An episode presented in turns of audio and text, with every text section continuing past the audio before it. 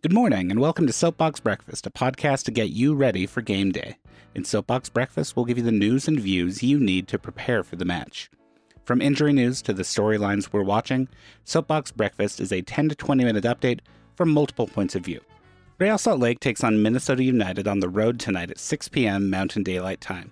While RSL had a bye week last week, Minnesota will be wishing that they did too. Instead, they got stomped for a 4 0 defeat against Seattle Sounders. Here's what we'll be watching tonight. Hi, everyone. This is Lucas Muller, and I'd like to talk about the starting 11 for tonight's game.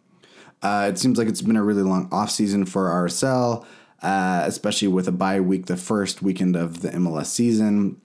Um, and I think starting 11s for the first game of a new season are always really exciting. I think it's indicative of who the head coach head coach trusts and wants to build around. Um, so I'm going to talk about what I think is a realistic but maybe a little optimistic uh, starting 11 and then some player selection tweaks we might see. I expect RSL to come out in a 4 2 3 1 slash 4 3 3 formation um, with David Ochoa as the goalkeeper, Donny Toia as uh, the left back, Justen Glad and Marcelo Silva as the two center backs, and Aaron Herrera on uh, the right back spot. Um, Paulo Ruiz uh, as the defensive midfielder, Damir Kreilach in a more box to box role, and Albert Rusnak as the number 10. And then uh, expect to see Justin Meram on the left wing, Anderson Julio on the right, and Rubio Rubin as the center forward. Um, I think that gives RSL the best chance of success against Minnesota United. It's a team they've really struggled with over the years. They only have one win in their 10, uh, 10 competitive games they've had against each other. Um, now, the tweak we might see that I think is most likely is Meram is dropped, Rusnak is pushed out to um, the, one of the wings. It is not his favorite position. He plays there for his national team, but um, certainly he wants to be at the more number 10 spot for RSL and is never really impressed on the wing for RSL either, so that's worth noting. But if you did that, that would allow uh, Dami to move up into that number 10 spot and you could bring in Everton Luiz and he is more defensive minded uh, which could help beef up the midfield um, in defense. Now the other question mark for me is David Ochoa. Um, I think Trevor will speak to this more but you know there are three pretty competitive goalkeepers for that spot. I think we all think Ochoa is the future but um, it comes down to a matter of if Freddy trusts him to start um, start the season start this game I also think Rubio Rubin and Anderson Julio have really impressed uh, in the offseason. Um, they look good in preseason. They can really bring a spark to the attack that RSL's missed for a while. So, very excited to see what they do tonight. I'll be watching Anderson Julio tonight. At least, I hope I will. It depends on him starting, and he's probably not a guaranteed starter just yet. Odds are good that he does indeed start on the right wing, with Justin Meram on the left and Albert Rusnak playing through the middle. From what we saw in preseason, Anderson Julio is a fast player that can have a positive impact on this team. He'll attack defenses and push into the opposition box. We've missed a player like that for some time. It remains to be seen how Anderson Julio and Albert Rusnak might combine. It's still very early, but it's a pairing we didn't really get to see in preseason. Could they form an attacking pair that puts RSL in dangerous attacking positions? We'll have to watch to find out.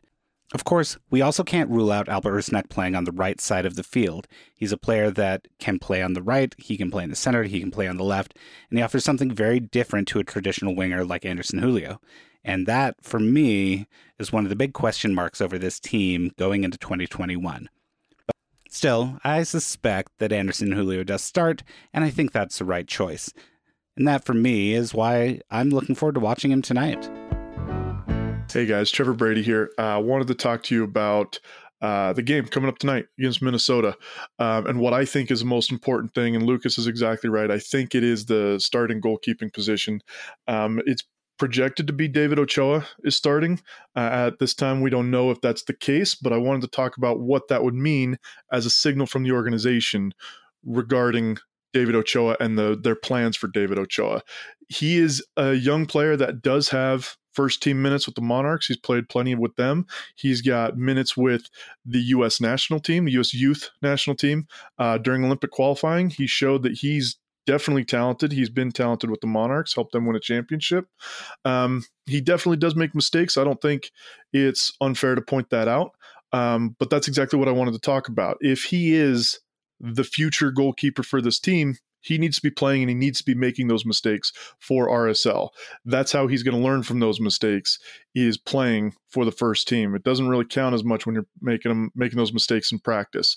We've seen plenty of Putna and we've seen plenty of MacMath uh, throughout their careers. We know what their ceiling is. Their ceiling is pretty much what it is, and I think they're definitely capable of starting for MLS teams. Um, I don't think they should be starting for RSL.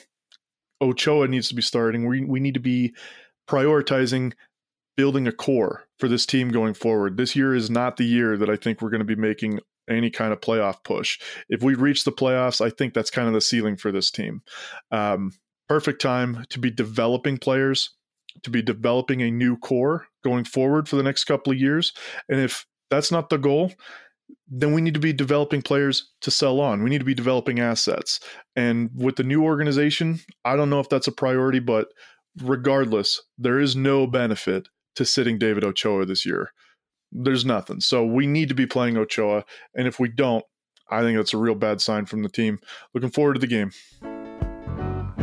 As always, I'll be watching pro, referees, and VAR just because I'm a nerd like that last year, this really clever guy named Ian, that's me, uh, wrote an article about our troubles with VAR in Minnesota and their seemingly lack of cameras in places that make sense or have any resolution to do their job. In last year's match, there were cards that were missed. There was a goal that was carried behind the goal line by the goalkeeper that just couldn't seem to be caught on a fair enough camera. So it'll be interesting to see, first of all, how Real Salt Lake handles those decisions because we've had a history in the past as a team of getting a decision going wrong and the whole game falling apart, which was seen in Minnesota last year. But also, just has there been any improvements in the VAR setup in, in Minnesota Stadium? Has there been any improvements in the way that system is utilized? Uh, so there's a lot to watch for in that that regard.